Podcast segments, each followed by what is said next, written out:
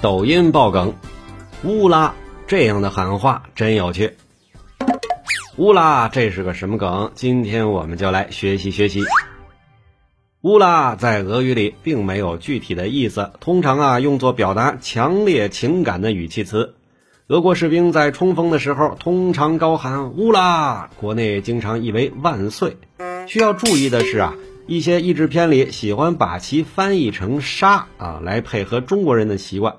前苏联和俄罗斯习惯在阅兵的时候使用乌拉的口号。这个功能啊，类似于我国的“同志们好，首长好，同志们辛苦啦，为人民服务”的阅兵喊话。哎，这就是乌拉的由来。